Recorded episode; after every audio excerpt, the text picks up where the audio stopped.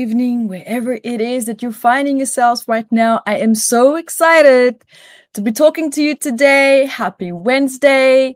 We're in the middle of the week. We're, you know, halfway through, you know, getting through all our projects and all our tasks and, you know, just having fun as well. And I hope that you guys are having fun. I cannot believe that we are almost at the end of the year. We're looking, we're, we're actually almost in the middle of September. And I was just talking to my team the other day. I'm like, hey, let's look at the schedule for the rest of the year. And I'm thinking, and I'm looking at what is still ahead of us. I'm like, oh my God, we're basically there. So I'm very excited today to be talking about trauma. And I really want to focus on today's topic about how trauma affects the body.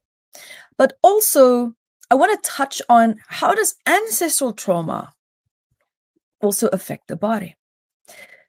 This is a very interesting topic and one that I am very, very deeply passionate about in metaphysical anatomy techniques. So, most of you here, maybe if you know my research, if you know my work, if you've come to my events, you know, it's all about looking at, you know, resolving trauma, resolving stress, how to really reclaim your sense of quality of life and how to work through depression, how to work through anxiety, how to work through maybe childhood traumas that maybe took place in your life that you just really couldn't shake off. And that trauma continued to, you know, cause stress for you in your life. And now, how do we know that trauma is trauma? Well, at the end of the day, really anything that happened to you that continues to influence your quality of life after the event took place and you haven't been fully able to reclaim that same level of quality of life after the trauma took place. Now, of course, I mean that in the negative sense. So that's normally when something actually becomes traumatic to a person. And this is something that happens to all of us. I mean, there's times where we experience a lot of stress, even. And if we endure that stress over a long period of time, even that in itself can also become traumatic. And so, for some of you here, you might be able to hear the crickets in the background. That's because I'm in Bali. I'm in beautiful, beautiful Bali where, you know, the crickets are going wild. We have wildlife. We have monkeys. We have, we have the occasional geckos. I normally have a few here in my office. I don't see one right now but they pop in in the occasionally and just go like make their sound. So it's part of my royalty free ambience. So absolutely love my nature. So I want to talk to you a little bit about this trauma and this topic of that because it absolutely fascinates me how this is something that of course it's continuously showing up in our life it's continuously affecting us and you know just deeply affecting our lives in a very negative sense because at the end of the day when you look at your life when you look at our lives all that we want is for our lives to move and go back to the way that um that it was before the trauma started. So I was just making sure I was not having a technical glitch here, but I seem to be seem to be okay. And so um, I'm a tech geek, but even I sometimes don't get it right. So, but I, I'm okay with that. All going well. And so when we look at trauma, it fascinates me because at the end of the day, trauma, I've noticed when you look at the patterns, when you look at the, if you have to ask, like, what purpose would trauma serve? Because the, when you look at things just happening in general, you can, I'm sure in most cases, you can't find, oh, wow, that actually did serve a purpose at the end of the day. When your traumatized perspective or your stress perspective or opinionated perspective has now shifted and it's calmed down and you're able to take in more information, you're taking, you're able to take in a broader perspective. That is when we now can look at seeing, oh, okay, there's something more to this. Extra things also happened that I couldn't observe and see that actually did play tremendously big role, and how this traumatic or s- stressful event actually shaped something and and moved a person onto a different path or created a different you know algorithm in their life. Because what I've come to learn is that when you look at evolution, the only reason why evolution has continued to shift and train change is because that person or the organism or the animal was exposed to stress factors. And these stress factors forced this organism, person, or animal to start to adapt and to change. Stress normally is what causes a comfort cycle or, or a pattern to shift and change. If there wasn't any stress and things continued the way that it probably continued, we would still probably have dinosaurs all around us. But there was a mirror, that there was a huge stress factor that caused and shaped the, the functioning of the world and how everything changed. So when you look at the role and the purpose of stress, it plays a tremendously big role in terms of how we have evolved. Where would we be today if we were not exposed to stress? What would our lives be like if we didn't have that stress?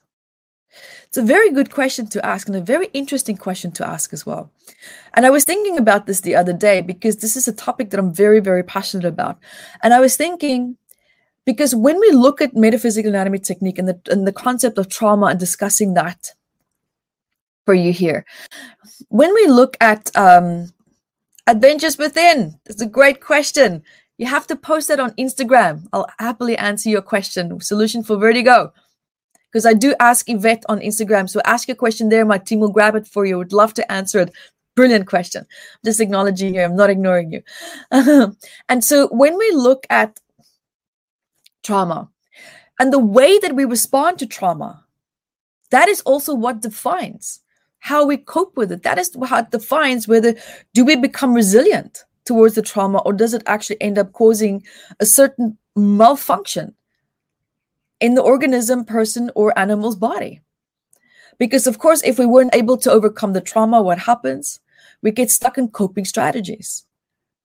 It changes our psychology, it changes the, the functioning of the body, it changes a lot.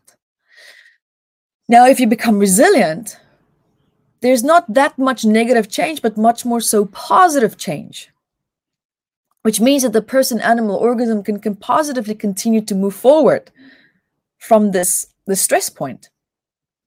Now, when we look at the stress point as well, we also have now parts and aspects where we have our ancestral predispositions that's coming forward as well. Because now, remember, at the end of the day, you are an expression of your ancestors.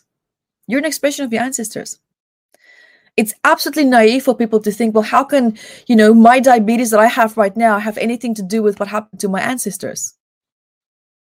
A lot a lot, right? So if you haven't watched the documentary, it's a BBC documentary, Ghosts in Your Genes.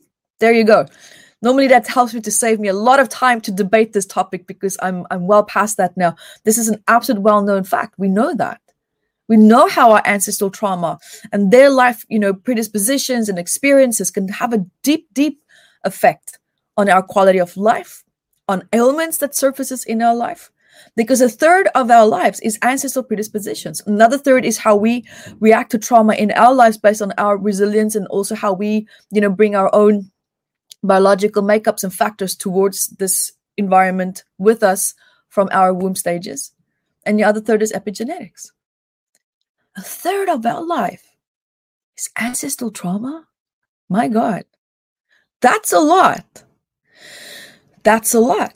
Because what's happening now here also is that when you when you look at this just this third of your life and you look at these predispositions that's coming forward they make you resilient in the face of certain stressful environments or they can make you feel weakened within certain stressful environments it really depends on what your ancestral trauma's threshold was towards maybe bad weather, maybe famine, maybe poverty, maybe emotional abuse, whatever it is that caused stress in their life. There's a certain level of resilience, a certain level of vulnerability towards that stress that has been recorded in the biological body. Because why?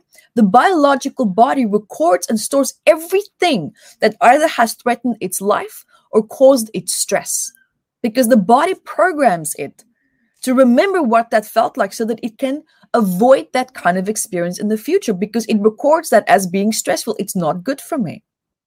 But now, of course, we have an advanced frontal cortex, and sometimes we feel the discomfort of something that's not good for us, but we override that with the frontal cortex and we actually talk ourselves through the stress. Now, this can be good and bad.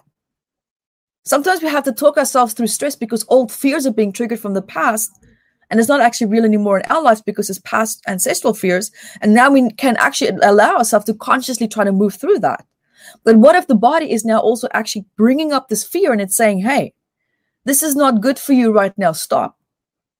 But we push through anyway. Because maybe there's a part of your biological mechanisms that's actually reached a certain threshold and it's saying if you do that then i'm going to have a headache or i'm going to have back pain or we're going to have something flare up because you're not listening to me. So there's a very fine line in terms of how the body acts and reacts. And that's also why, you know, I'm such a big fan, I mean, of my own book, Metaphysical Anatomy, which is all about, you know, psychosomatic stress behind 679 medical ailments. And it's really important that we look at how certain stressors of the ancestry can come forward in your body because it's been triggered because the threshold for you and your biological makeup to resist that or to keep it under control has now reached its limit. And then just the slightest bit of stress can actually set it off. It can set it off. A really good example sometimes even is when you look at someone who has lung cancer. Um, say, for example, say um, one person smoking, they don't get lung cancer but the other person smoking and then they end up getting lung cancer. And maybe they had the exact same traumatic stressor points in their lives. Well, why would one get lung cancer and the other one wouldn't? Well, the only answer here that I can give you is if you look at their predisposed resilience to this trauma and stress in their life. So the one with cancer probably has had a heightened, meaning an oversensitive predisposition that's now reached its limit. And smoking just bum, it just triggered that, and that and that could have caused the ailment to come forward. Whereas the other person, their their level of resilience towards the stress that they've experienced is probably still quite strong. So now we have a huge difference. And when you look at ancestral trauma as well, um, at least 50% from my from my research after, after having worked with more than 6000 people one-on-one having taught in more than 40 countries worldwide you start to see patterns i'm an observer i love to observe algorithms in people their behavior their patterns how they talk how they react how do they react to certain trauma and stressor points in their life and what i've come to learn is that at least 50% at least 50% of a person's phobias is a direct result of ancestral trauma. Direct result of ancestral trauma. That is a classic example of how ancestral trauma can trigger you, how that can show up in your life right now. Hoarding is another great example. You know, feeling that sense of lack, that maybe financial deprivation, maybe people lost their homes, maybe there was a huge sense of loss, there was poverty, there was famine. And now suddenly it's an emotional trauma, maybe that caused the person to feel a sense of deep lack and now triggered this whole string of ancestral trauma. Maybe because that person's threshold in terms of how they would cope and deal with maybe lack has now been so broken down that they that the that their sensitivity to the ancestral trauma that's now coming through has been so lowered. And maybe they felt so emotionally unresourceful in that moment of trauma. And boom, there's the expression.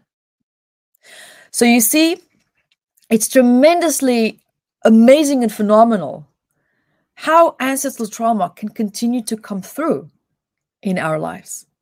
And I absolutely love this topic. So I really, this is what I wanted to talk to you guys about for today. But I am going to be talking a lot more about this topic, but I kind of just wanted to leave you with that and and hear what your comments are, hear what your your ideas about this are as well. And I want to, I would love to hear from you in the description box.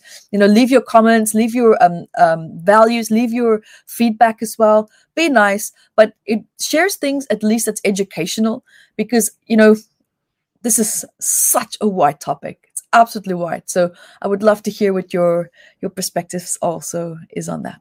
And so guys, also remember here to subscribe, also here with me, stay up to date because I love to talk about these really great topics and have a wonderful, beautiful Wednesday. I have a lot of clients today, so I have to get going. It's busy. And then this weekend also we have the level one metaphysical anatomy healing technique coming up. So you can find out so much more at EvetteRose.com. And guys, until next time, be the light that you are. Bye, everyone.